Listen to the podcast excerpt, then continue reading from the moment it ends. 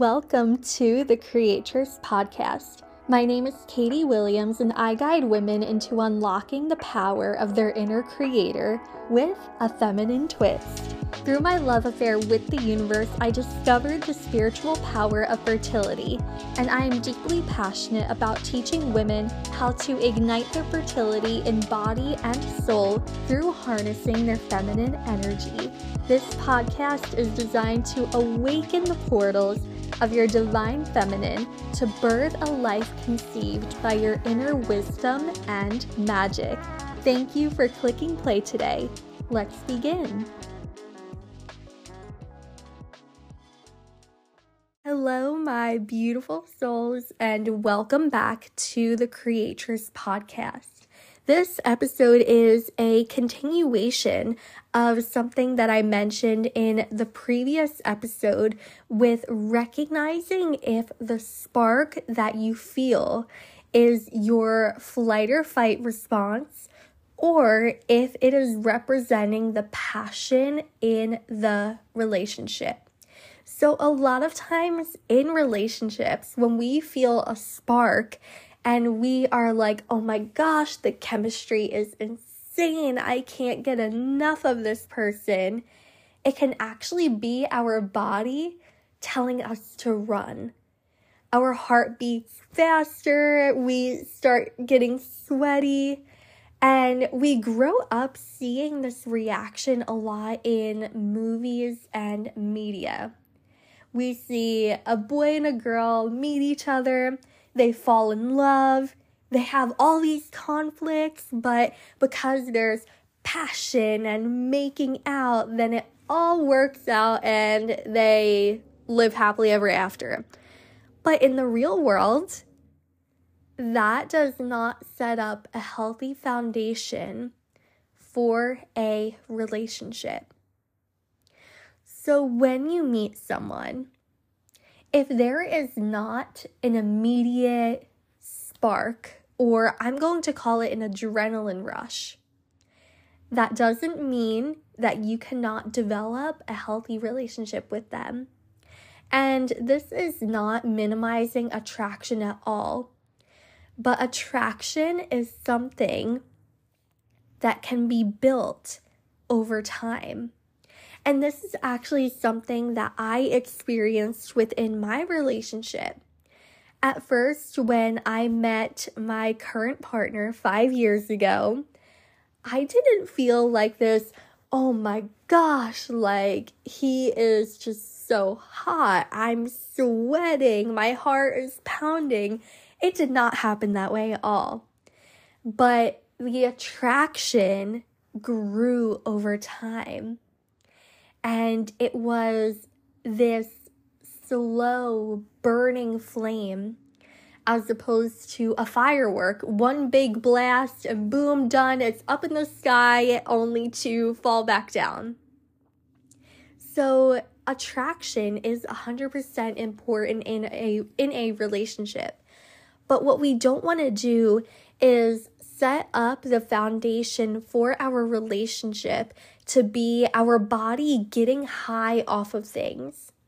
So, what you can do to recognize if what you are feeling is a fight or flight response in a relationship, or if you just start dating someone, is to say, okay, is this person reflecting any be- behaviors to me that I find to be familiar?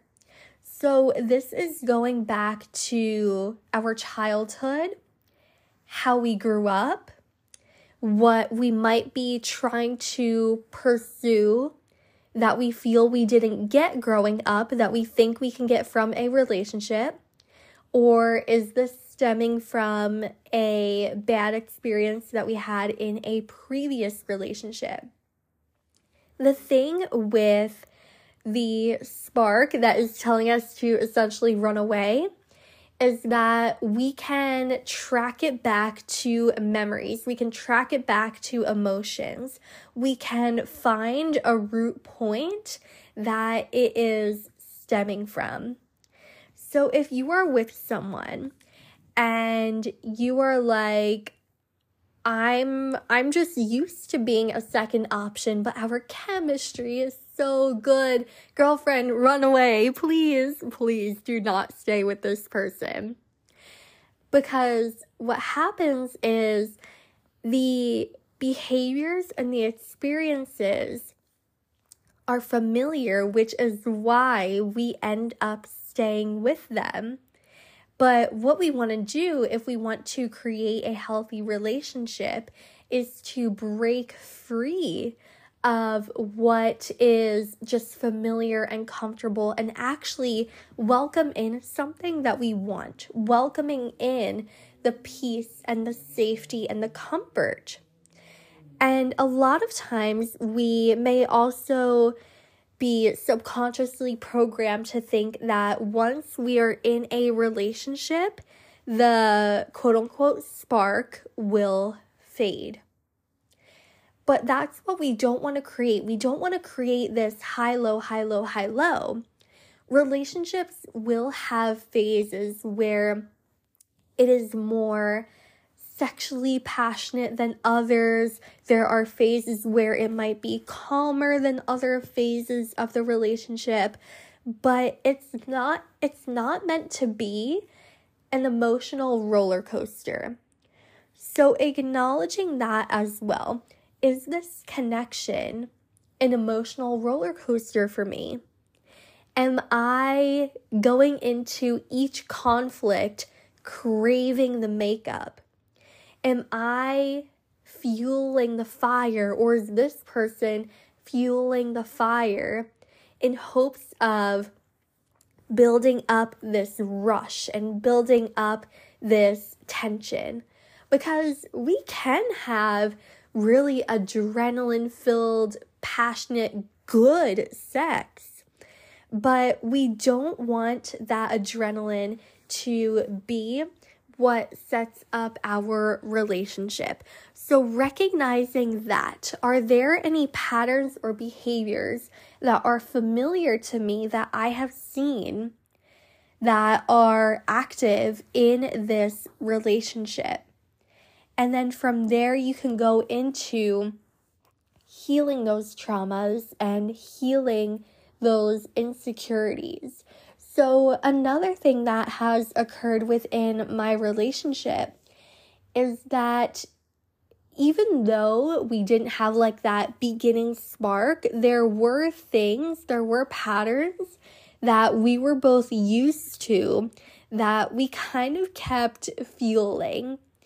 And luckily, we both decided to heal those things. And when you heal the patterns, when you heal the traumas, it can be scary because sometimes the person that you are with is not meant to be with you for the long run, and that can be really scary because we're stepping out of our comfort comfort zone because we're stepping into something that is unfamiliar.